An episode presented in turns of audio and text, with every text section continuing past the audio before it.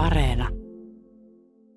Tässä lastenkirjakulttuurissa on noussut ehkä viime vuosina il, tämmöinen ilmiö, että lastenkirjoissakin nousee esille ajankohtaiset aiheet ja yksi näistä on ympäristökysymykset. Mulla on tässä kädessä tämän syksyn ö, tuore kirja, Pieni karhu kustantamon kustantama kirja, Adamin ja Edamin kommando-osasto, jonka tarina on kutakuinkin lyhykäisyydessään niin, että Adam ja Edam ovat metsähiiriä, joiden koti on suuren kannon sisässä ja luonto alkaa roskaantua ja elämä häiriintyä ja nämä hiiriveljekset puuttuu ongelmaan.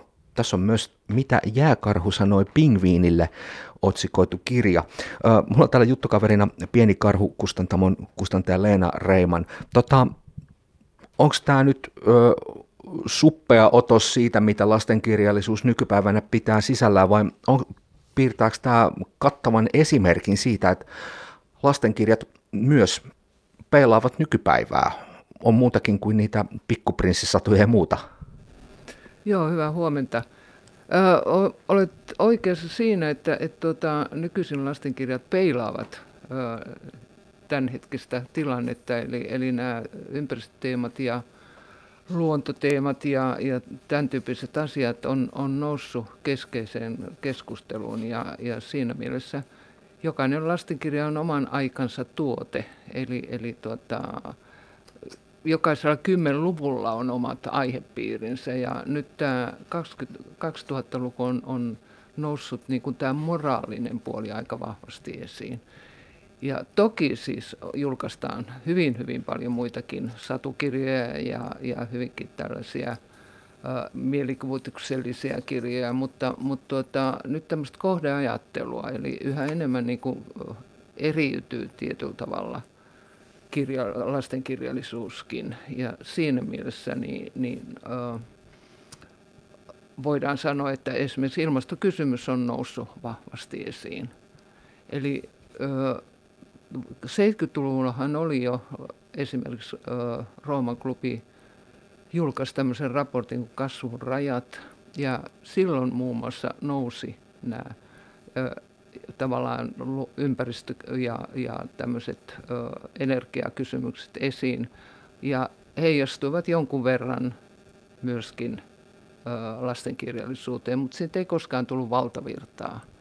Ja nyt meni niin kuin monta tavallaan pari kolmekymmentä vuo, kymmen, tai meni kymmeniä vuosia, että et tuota, ei, ei käsitelty ollenkaan ilmastokysymyksiä, kunnes nyt, nyt on, on tullut erilaisia raportteja ja huoli tästä ilmastosta, niin nyt, nyt, nyt myöskin heijastuu lastenkirjoihin.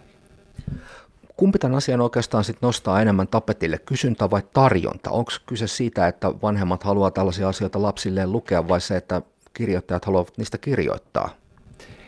Kyllä mä luulen, että, että se huoli nousee ihan tuolta ympäristöstä ja, ja kun näitä, näitä tuolta tietoja tulee, kuinka, kuinka dramaattista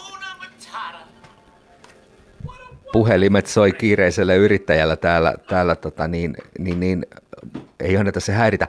Mutta mut siis eli tämä on, nämä on asioita, ympäristökysymykset myös, joita, joita siis on, on tarve lapsille selittää.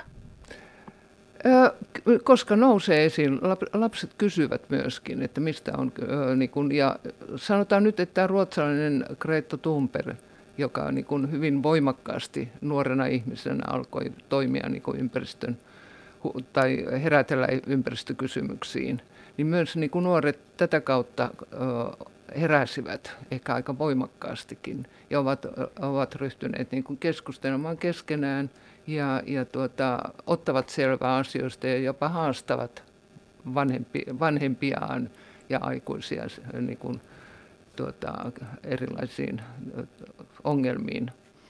Niin tuota, kyllä, kyllä on, on tietyllä tavalla tuota, paine on, tulee niin kuin ympäristöstä enemmän kuin, kuin siitä, että kustantajat ehdottomasti haluaa nyt julkaista tällaisia kirjoja.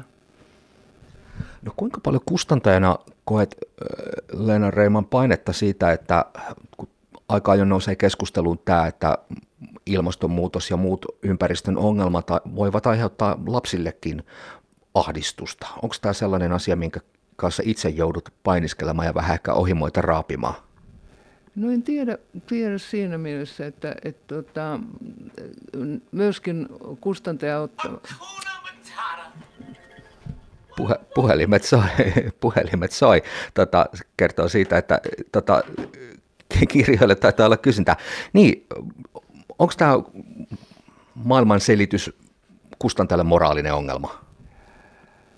Öö, ei nyt sillä tavoin voisi sanoa, että moraalinen ottaa, ottaa huomioon niin eri ikäryhmät ja asioitahan voi käsitellä niin kuin ikä, eri ikäisille niin kuin eri tavalla.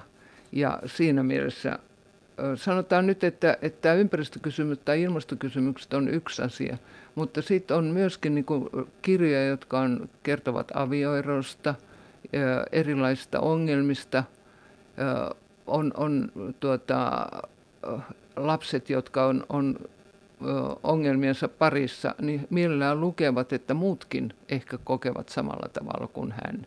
Niin tämä on myöskin niin, että, että tuota, tämmöistä vertaistukea saa kirjoista myöskin. Teidän pienen karhun kustantamon repertuariin kuuluu myös selkokielellä kirjoitetut kirjat. Mun on pakko eh, ehkä tehdä tästä hätiköity johtopäätös, että näille on tilausta. On viime vuosina puhuttu tosi paljon siitä, että lapsilla ja nuorilla on luku- ja kirjoitustaito-ongelmia. Onko tämä tilanne tosissaan näin, että lastenkirjoissa pitää myös sen kielen olla aiempaa selkeämpää? No siltä näyttää, että, että tuota, tarve, tarve tähän on. Että, ja lukukokemukset ja, ja tottumukset on, on siis, lapset ei lue yhtä enää niin paljon. Ja, ja tuota, varsinkin olen ymmärtänyt, että pojilla on vaikeuksia niin kuin löytää kirjallisuus. Ja sen takia esimerkiksi selkokirjat saattaa helpottaa niin kuin tähän lähestö, tai lukeminen tuntuu helpommalta jo tämmöisen selkeän kirjallisuuden kirja, selkäkirjeen kautta. Et tota, samoin niin kuin monet aikuiset tarvii myöskin selko, selkokieltä. Eli maailma muuttuu niin monimutkaiseksi, että kielikin saattaa olla joskus liian vaikeaa.